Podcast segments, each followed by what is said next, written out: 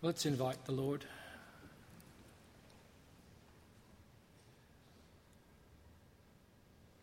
O oh Lord, that every soul that doesn't know Jesus Christ as their Saviour this evening, oh, that they could sing this last song, that they too have decided to follow Jesus. Lord, disarm thy servant cast away his opinions. And may thy Holy Spirit teach thy children and those that are not thy children this evening, and thy servant that speaks. We pray and ask these things in Jesus' name. Amen.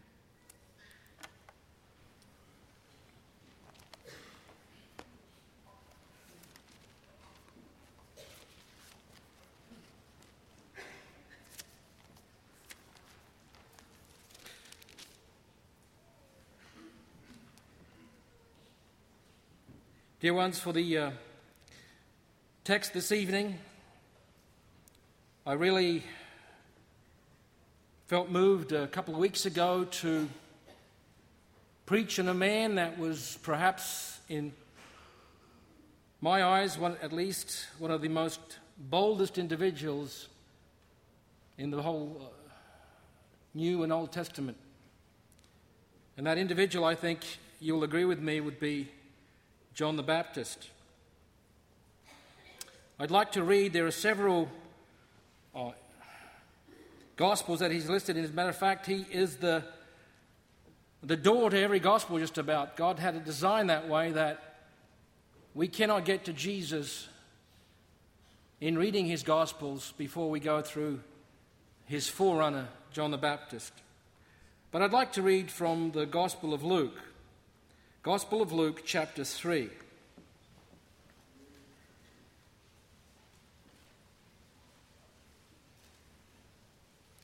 Now, in the fifteenth year of the reign of Tiberius Caesar, Pontius Pilate being governor of Judea, and Herod being tetrarch of Galilee, and his brother Philip tetrarch of Iturea, of the region of Trachonitis, and Lysanias the tetrarch of Abilene, Annas and Caiaphas being the high priests, the word of God came unto John, in, the son of Zacharias, in the wilderness. And he came into all the country about Jordan, preaching the baptism of repentance for the remission of sins. As it is written in the book of the words of Isaiah the prophet, saying, The voice of one crying in the wilderness, Prepare ye the way of the Lord Make his path straight. Every valley shall be filled, and every mountain and hill shall be brought low, and the crooked shall be made straight, and the rough ways shall be made smooth, and all flesh shall see the salvation of God. Then said he to the multitude that came forth to be baptized of him, O generation of vipers, who hath warned you to flee from the wrath to come? Bring therefore fruits worthy of repentance, and begin not to say within yourselves, We have Abraham to our father. For I say unto you that God is able of these stones to raise up children unto Abraham. And now also the axe is laid unto the root of the trees. Every tree, therefore, which bringeth not forth good fruit is hewn down and cast into the fire. And the people asked him, saying, What shall we do then? He answereth and saith unto them, He that hath two coats, let him impart to him that hath none, and he that hath meat, let him do likewise. Then came also the publicans to be baptized, and said unto him, Master, what shall we do? And he said unto them, Exact no more than that which is appointed you. And the soldiers likewise demanded of him, saying, And what shall we do? And he said unto them, Do violence to no man, neither accuse any falsely and be content with your wages. And as the people were in expectation, and all men mused in their heart of John whether he were the Christ or not, John answered, saying unto them all, I indeed baptize you with water, but one mightier than I cometh, the latchet of whose shoes I am not worthy to unloose. He shall baptize you with the Holy Ghost and with fire, whose fan is in his hand, and he will thoroughly purge his floor, and will gather the wheat into his garner, but the chaff will he burn with fire unquenchable. And many other things in his exhortation, exhortation preached he unto the people. But Herod, the tetrarch, being reproved by him for Herodias his brother Philip's wife, and for all the evils which Herod had done, added yet this above all, that he shut up John in prison. Now, when all the people were baptized, it came to pass that Jesus also, being baptized and praying, heaven was opened, and the Holy Ghost descended in a bodily shape, like a dove upon him and a voice came from heaven which said, Thou art my beloved Son, in thee I am well pleased. The reason I felt moved to read from the book of Luke is because it appears that Luke was the only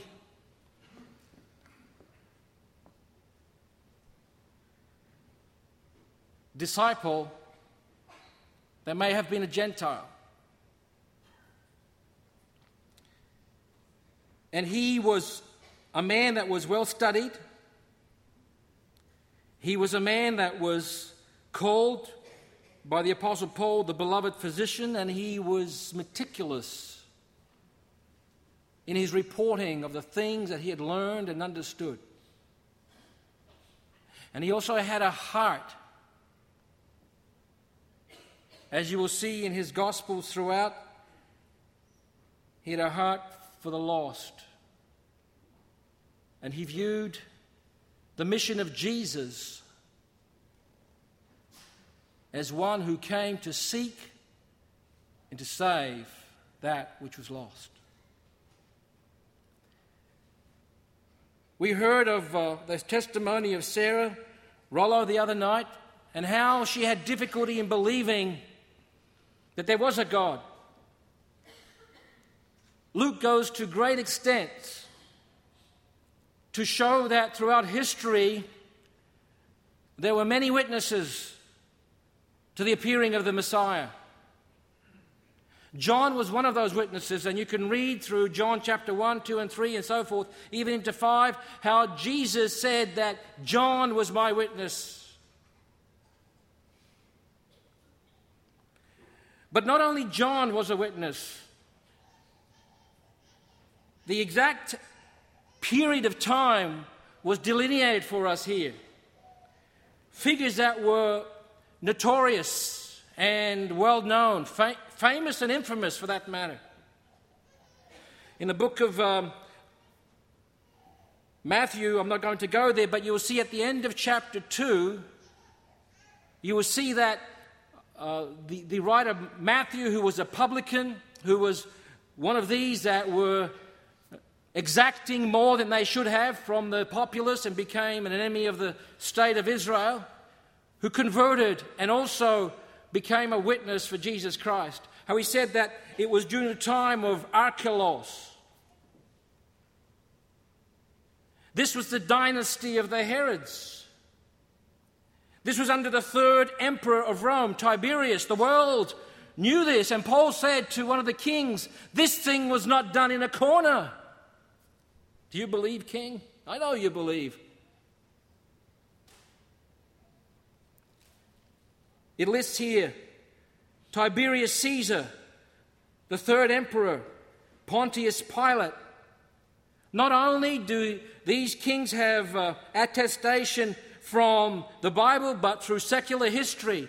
And if you read the book of uh, Josephus, the book of Antiquities, and the book of Wars, you will see that he delineates and, and outlines history, including what these people here observed.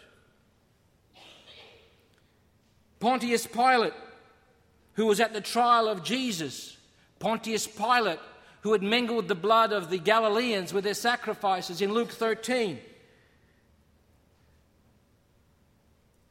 Herod being the tetrarch of Galilee. This was Herod Antipas. Herod, who was the one that was responsible for the death and the beheading of John the Baptist, as we will see later on. His brother Philip, the tetrarch of Iturea and Trachonitis, Lysanias, the tetrarch of Abilene, and then he even gave the religious order Annas and Caiaphas. They're mentioned, they're mentioned together because although Caiaphas was the high priest, he was the son in law of Annas, and Annas was deposed for his obstinance and, and behavior. But he was the voice piece for his son in law. He was the whisperer, as the, the historians say, because the way he dealt with the nation and how he, behind the scenes, manipulated and controlled the Sanhedrin.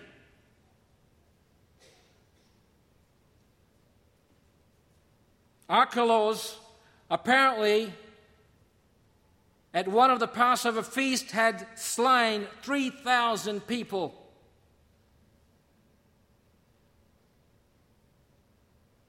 And because of his unacceptable conduct, he was deposed also and banished.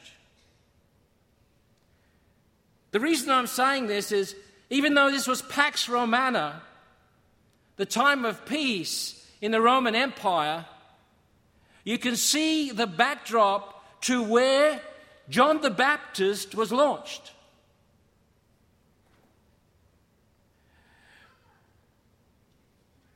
The environment was very much like the environment in which Elijah was launched. He came out of nowhere and he followed looking for Ahab in the desert. As Ahab was looking for water to, to give to his mules and grass to his horses, because God had sent a, a dearth, a drought upon the land.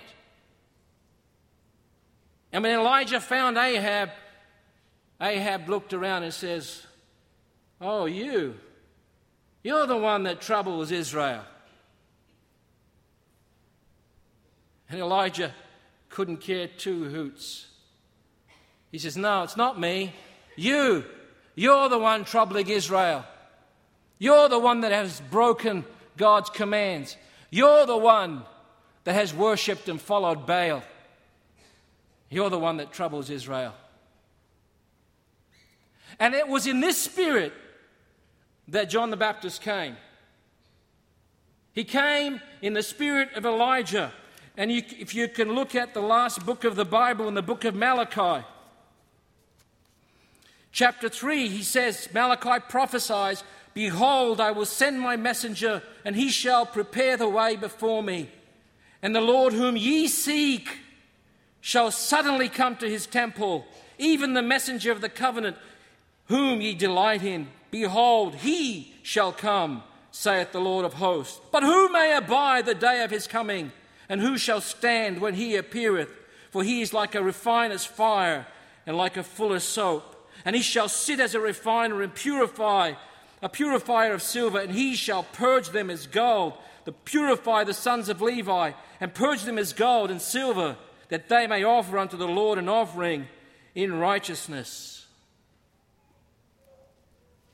chapter 4 Behold, the day cometh that shall burn as an oven, and all that are proud, yea, and all that do wickedly, shall be stubble.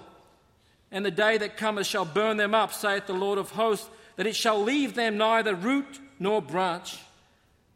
But unto you that fear my name shall the Sun of Righteousness arise, with healing in his wings, and ye shall go forth and grow up as calves of the stall. Ye shall tread down the wicked, for they shall be ashes under the soles of your feet in the day that I shall do this, saith the Lord of hosts. Remember ye the law of Moses, my servant, whom I commanded unto him in Horeb for all Israel with the statutes and judgments. Behold, I will send you Elijah the prophet before the coming of the great and dreadful day of the Lord. And he shall turn the heart of the fathers to the children, and the heart of the children to their fathers, lest I come and smite the earth with a curse. The Old Testament ended in a curse. 400 years passed. There was no prophetic voice. God was silent. Amos prophesied that there will come a time when there will be no more food or water. There will be a famine. Not a famine of food, not a famine of water, but a famine of the Word of God. And it came to pass. 400 years there was no prophet. 400 years the, the people were shepherdless. They were like sheep without a shepherd. They couldn't trust their leaders. Caiaphas and Annas was, were good examples of that. 500 years or more, no one sat on the throne of David.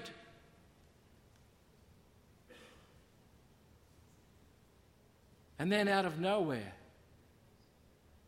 out of the darkness, came a voice. That's what John was credited with, being a voice. He was almost like a cameo figure, just passing through the scenes of history, through the annals of history, for a very short time 30 years. And he was a voice. A voice in the wilderness. Today, today, when you hear that, it's an idiom. A voice in the wilderness is an idiom. And it sort of means it's a very unpopular message but that needs to be heard. Like Elijah, John was a very unpopular person. Like Elijah, he not only faced a king who was wicked beyond measure, but he had behind him a woman that turned the screws.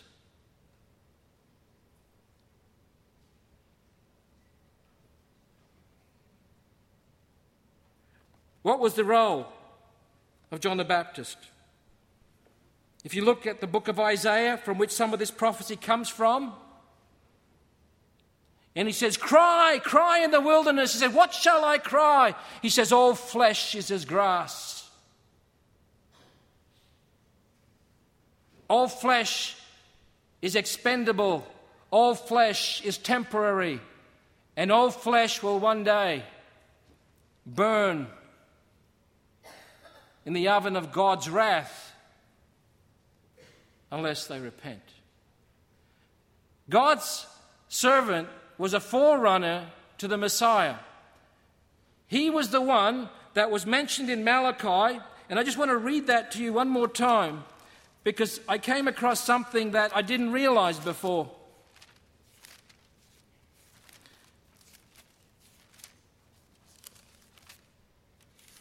In Malachi,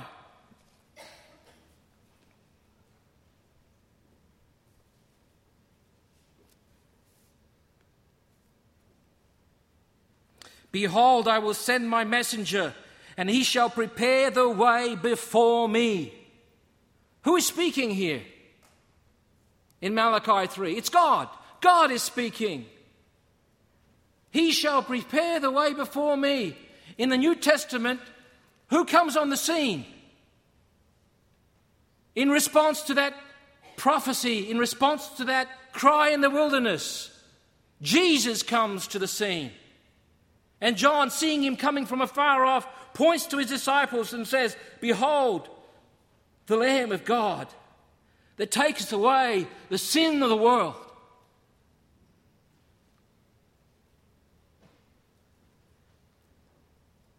If A equals B and B equals C, then A equals C. God, Jesus are one. Jesus is God. Jesus was the anointed one coming from heaven. He was God in the flesh, and we heard it this week several times, even tonight. Emmanuel, Jesus, the Son of God. He came, and the way was prepared before him.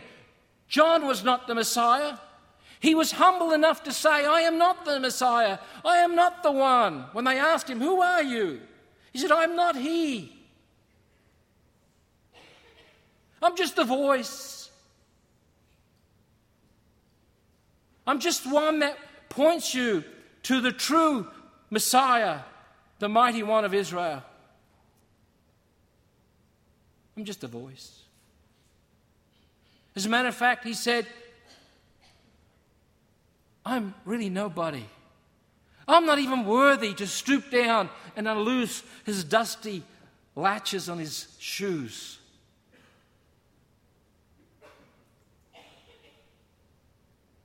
He came. His, his very appearance was a sermon in itself. He came dressed in camel's hair. The scripture says, if you read the first couple of books, uh, uh, chapters of Luke, that he will come and there will no strong drink come to him. He'll be a Nazarite, in other words. I mean, this man was pervaded with the Holy Spirit, the scripture says, from the womb of his mother. Yea, when Mary came to visit Elizabeth, it says that the babe leaped in the womb of Elizabeth because the Holy Spirit was there already. I can't fathom that. Already working in this little babe given to Elizabeth and Zechariah in her, their old age. And it doesn't say much, but he was in the deserts. He was in the deserts until the coming of Jesus Christ.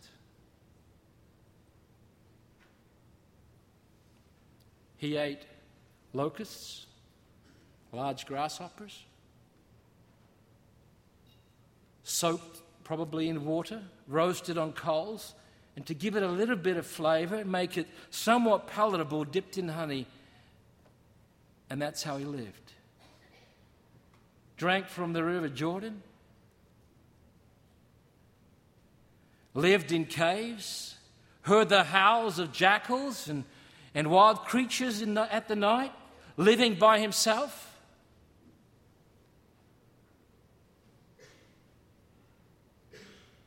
This was John. But he was going to herald in, uh, usher in the king. Why did he dress that way? Why did he live that way? Wasn't he some kind of an eccentric?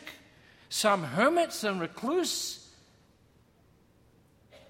Obviously not. It says here that they came from everywhere. They came from Judea and they came from Jerusalem, and they came kings and priests and, and laymen. They all came, they wanted to hear something. There was no prophetic voice for 400 years. They were under the rule of the government of Rome. There were many that, that believed with a with a true heart of faith in God were thirsting. They were fed up with the hypocrites. They were fed up with the high priests. They were fed up with the Sanhedrin. They saw the hypocrisy and the manipulation and the arrogance and the inconsistencies. They were looking, they were hungering for the truth. There were not many. They came as far as far as from Galilee, from Bethsaida, from Capernaum.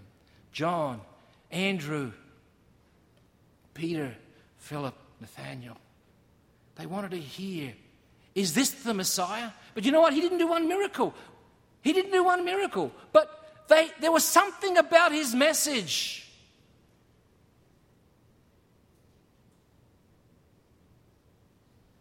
something about his message that was refreshing, that sounded wholesome, that had a ring of truth. Because when they heard that voice, they remembered Isaiah chapter 40. They remembered Malachi chapter 3 and 4. They remembered Isaiah chapter 35 and 41. Could this be him? He looks like Elijah. They even asked Jesus when they came down from the Mount of Transfiguration, they said, Lord, how come it says in the scriptures that Elijah must come first? And Jesus said to them, You know, Elijah will indeed come. He will come. From that point on, he will come. But if you will have it, if you can accept it, he has already come and they have done whatever they wished with him. Then understood they that he spoke of John the Baptist. Why did they listen? Because John spoke boldly. John was not afraid to stand up to Herod. John was not afraid to stand up to his wife. John was not afraid up to stand up to the, the Pharisees and the Sadducees. As a matter of fact, he says, You generation of snakes, you brood of vipers, who hath warned you to flee from the wrath to come? What are you coming here for? I know you're not coming here because you want to be baptized to enter into the kingdom of God.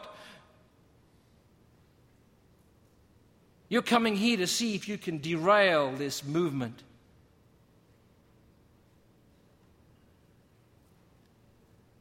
You know, he was as bold as Jesus.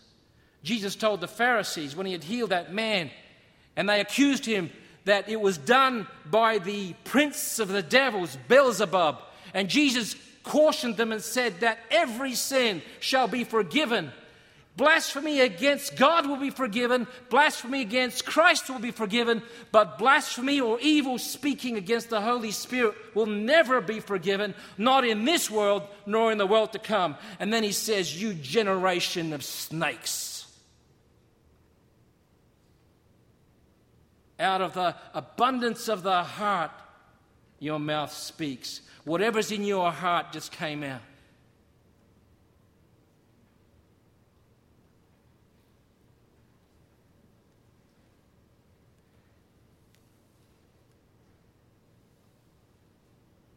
How about that for a, a note on evangelism, the direct approach?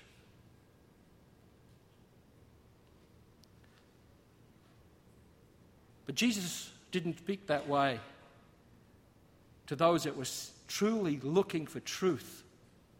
John the Baptist didn't speak that way to those that were truth seekers.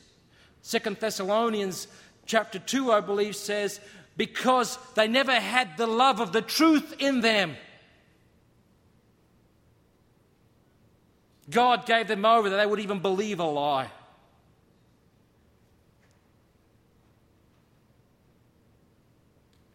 How does that contrast, dear ones, with the gospel message today? We heard it in the, in the uh, forum on evangelism. How does that contrast? What do you hear today on television? And I'm going to name them because the Apostle Paul named them. He named Alexander and Hymenaeus, who were preaching false doctrine. He named Demas, who had forsaken him and, and sought pleasure in the world. There are those that are in our midst. North America, in God we trust.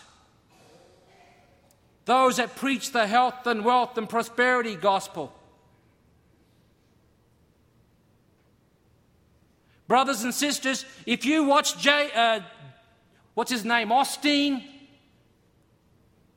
because you're looking for some spiritual edification, you need to examine yourself, as 2 Corinthians 13 5 says. If you're following the teachings of the purpose driven church and the purpose driven life, you need to examine yourself, like 2 Corinthians 13 5 says.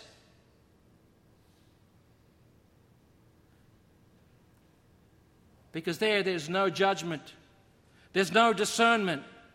We don't want to offend. We don't want to hurt people's feelings. We want to attract people because they feel good about coming to Jesus. Osteen was on an interview with Larry King, a secular Jew, as far as I know. And he, Larry King knew, I believe, the Bible. And he asked Osteen, Well, will God send sinners to hell? He said, Well, I, I really don't want to get into that. I'm going to leave God to, to judge. Then he asked him again, Will he send sinners to hell?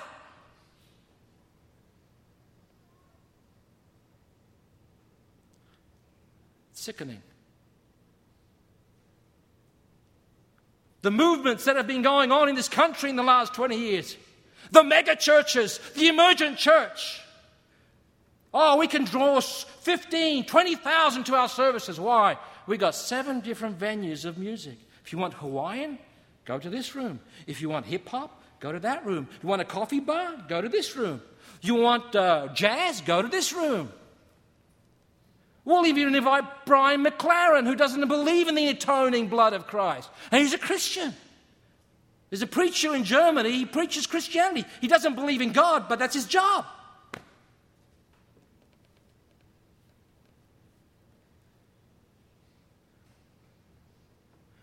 And we pick up their books, they're, they're, they're world sellers.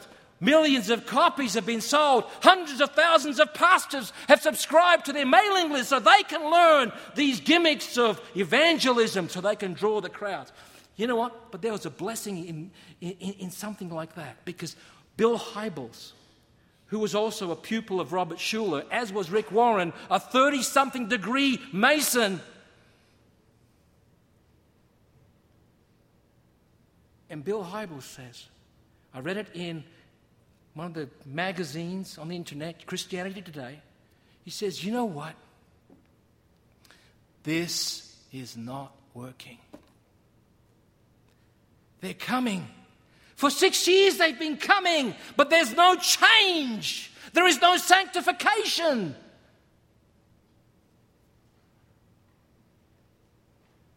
Come to Jesus as you are and stay with Jesus as you are.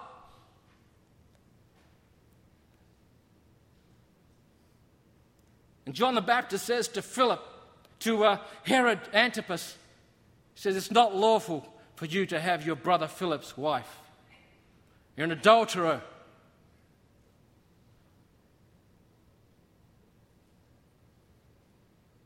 So Herodias says to, to Herod, Get him.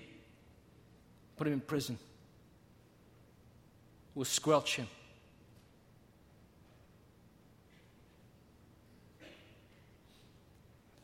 Oh, that's that happened back then. Well, they were, they, they were evil. They were pagan society. What about today? Perhaps 50 years ago, the D word was never to be mentioned divorce. Don't ever mention divorce. Because the Bible says that he that puts away his wife and marries another is an adulterer. Today? Well, that church is doing it. They must, they must have something right. I mean, it's a well known church. He's a great preacher. And, and they must be, there's got to be something to it. And so we begin to think the same. Don't tell us these harsh words. I mean, God's not that strict or austere. What if there's an innocent party What if the husband's abusive? What if the husband works too long? What if we're not compatible? It's better that they live separate and start again than they live all their lives in difficulty. The fact that John the Baptist lost his head because he stood up for what he believed has nothing to do with it.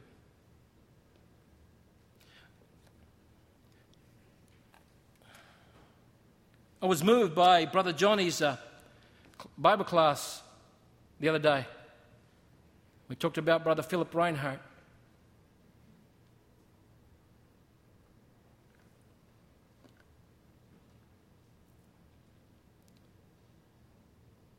He gave an enactment of what it could have been like when uh, he faced the guards who tried to cajole him and intimidate him into taking up arms. And they mocked him and they said, Okay, you don't. They took somebody out and bang, bang, bang, bang, bang, bang, bang. You going to do it now? I can't. Oh, your friend just did it. And Philip would look over with probably teary eyes and say, Brother, you didn't, did you? I can't. What are we doing today? We can become fighter pilots. We can fight a just war. A Baptist in America can fight a Baptist in Germany, or a Lutheran in America can fight a Lutheran in Germany. That's a just war.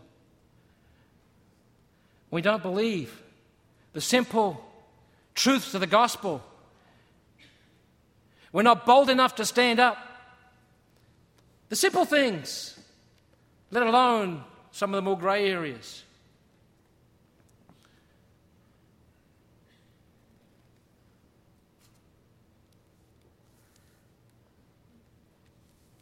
They took John the Baptist. They took him way around the Dead Sea, up north, and then a bit south on the east side to a place called Machaerus. It was a castle. And he lived there probably for about a year or more in the dungeon. And every now and then, Herod's conscience wouldn't let him have any peace. And he would call him out and wanted to hear things from John the Baptist. It says he feared him feared John the Baptist. And he wanted to know more. And then on one foolish night, when probably he was well drunken at a, his own birthday party, I understand that at that time they had birthday parties very, very extravagant. It was more like a stag party at which, at the end, they called in the dancers. And when Herodias' daughter Salome danced this lewd, wicked dance before him, it says it pleased him. The filthy old man, it pleased him. And it says that uh, it pleased him so much that he promised Salome anything she wanted to the half of his kingdom. So she trots over to her mum who's waiting in the wings may have even planned this. Says, What do you want, mum? I want the head of John the Baptist.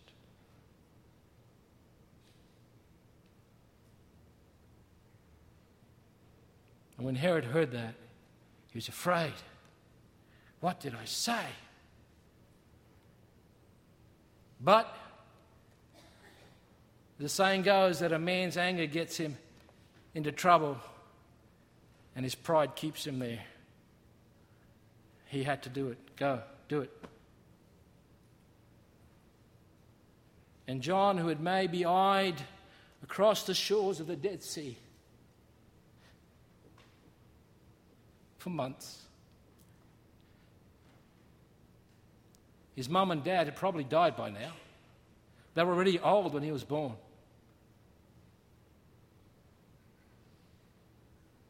There was a time when there was a time when he called. And he asked, he sent two disciples and he, they went to Jesus and says, Are you Jesus? Are you the Messiah? Or do we look for another?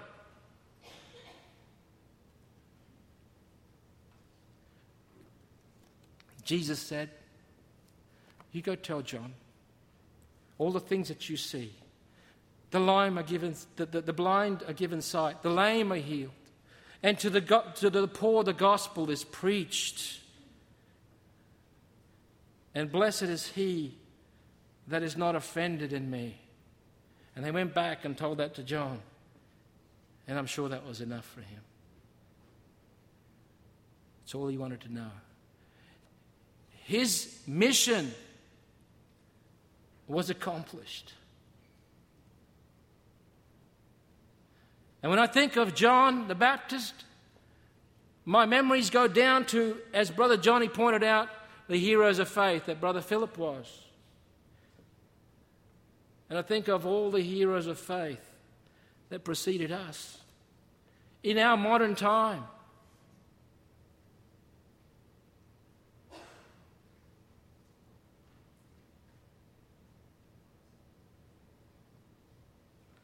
I'm reminded of a brother back home as he served in prison for seven years with my wife's father and others that were with him. Brother Ivan Budimlik's father was with them at that time. I remember the lonely years in, in a place, in an island off of Yugoslavia. It was very lonely. They were sent there three years at a time. Some of them just had a child and they were sent off. And they got letters from their loved ones, and the, the guards taunted them and said, Do you want to read this? There's one thing you got to do. And then when they were transferred from this place, this desert, arid island, rocky island, they were transported to Mitrovica and, and they were going through Srem and whatever, and the train was going through the city. They were back at the mainland, the motherland, and they were just looking for hope. Were there any loved ones there? And then the brother said, I can see Brother Steve Nenadov.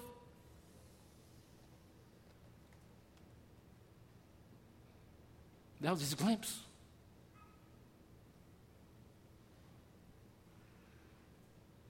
But they were bold enough to say no. Because they believed in Jesus. They were bold enough to stand alone. And here's John. Just wanted a glimpse of Jerusalem the golden. Just wanted to look, perhaps like Moses did from the same side, and see the promised land. To see was the fulfillment of God's word coming to pass. And he got it from Jesus, and now he could die in peace. I remember in 1995 when my father in law came and he visited us, and Brother Ivan's father came to our place. He wanted to have a glimpse of his former war buddy, his prison buddy. For one hour, just before he was to leave the next day, he came to see him. And he told us of the horrific abuse in the prison there because of what he believed in. They started to kick him and they knocked him down and they started to kick him, and one said, Let him go. And he said, No, don't let him do it.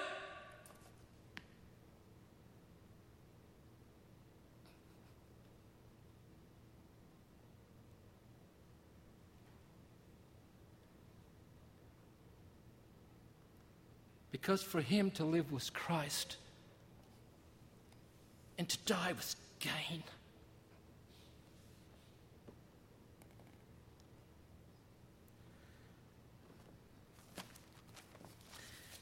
I'm sure that it could very, very well be possible that John was comforted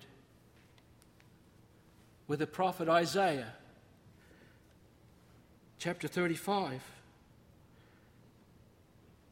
the wilderness and the solitary place shall be glad for them, and the desert shall rejoice and blossom as the rose. It shall blossom abundantly and rejoice even with joy and singing. The glory of Lebanon shall be given unto it, the excellency of Carmel and Sharon. They shall see the glory of the Lord and the excellency of our God. Strengthen ye the weak hands and confirm the feeble knees. Say to them that are of fearful heart, Be strong, fear not. Behold, your God will come with vengeance. even God with a recompense. He will come and save you. Then the eyes of the blind shall be opened, and the ears of the deaf, deaf shall be unstopped. Then shall the lame man leap as a hart, and the tongue of the dumb shall sing. For in the wilderness shall waters break out, and streams in the desert. And the parched ground shall become a pool, and the thirsty land springs of water in the habitation of dragons, where each slave shall be grass with reeds and rushes. And the highway shall be there, and a way shall be called the way of holiness. The unclean shall not pass over it, but it shall be for those, the wayfaring men, though fools shall not err therein. No lion shall be there no any ravenous beast shall go up thereon. It shall not be found there, but the redeemed shall walk there. And the ransomed of the Lord shall return and come to Zion with songs and everlasting joy upon their heads. They shall obtain joy and gladness, and sorrow and sighing shall flee away.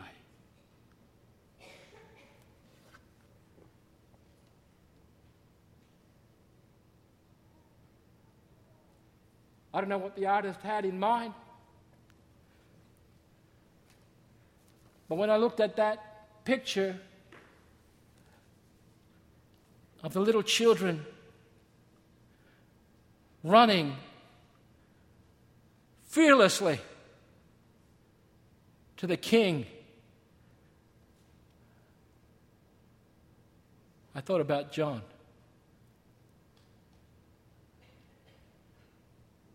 I thought about all the loved ones over the many years in this camp that we've prayed for,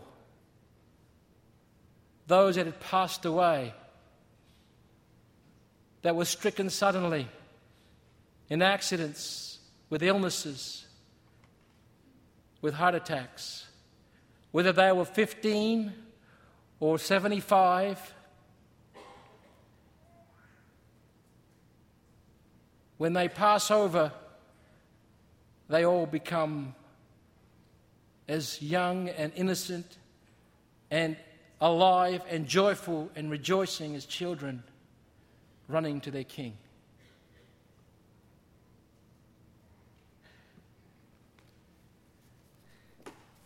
They are God's jewels. They are the jewels in his crown. Daniel writes,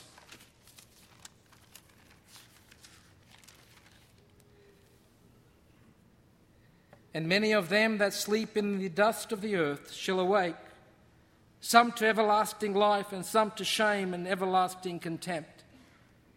And they that be wise shall shine as the brightness of the firmament, and they that turn many to righteousness as the stars forever and ever.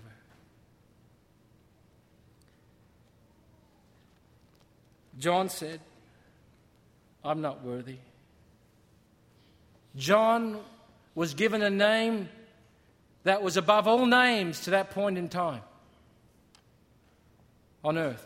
He, Jesus said, Of anyone that was born of woman, there was no greater than John.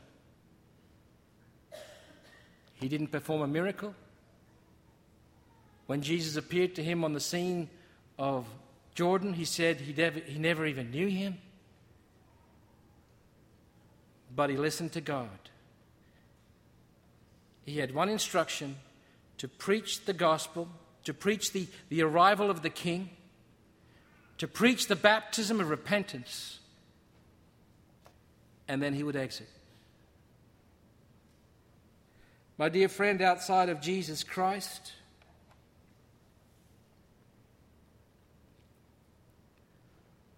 How do you compare your life? If you can't identify with Jesus yet, how do you compare your life with John?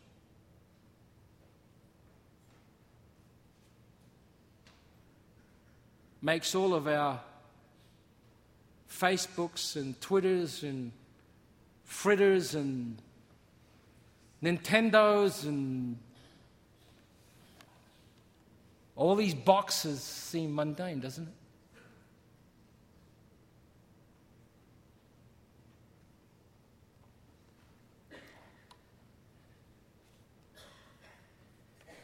John lived for 30 years. Jesus lived for 30 years. But they were the two greatest, two of the greatest men that ever lived. Jesus being the Son of God that ever lives even today. I'm not going to say any more. I'm not going to say any more about repentance. You know what you need to do. You know what is written here. You know what the Bible says. I'm going to let God do the rest. May the Lord bless His word.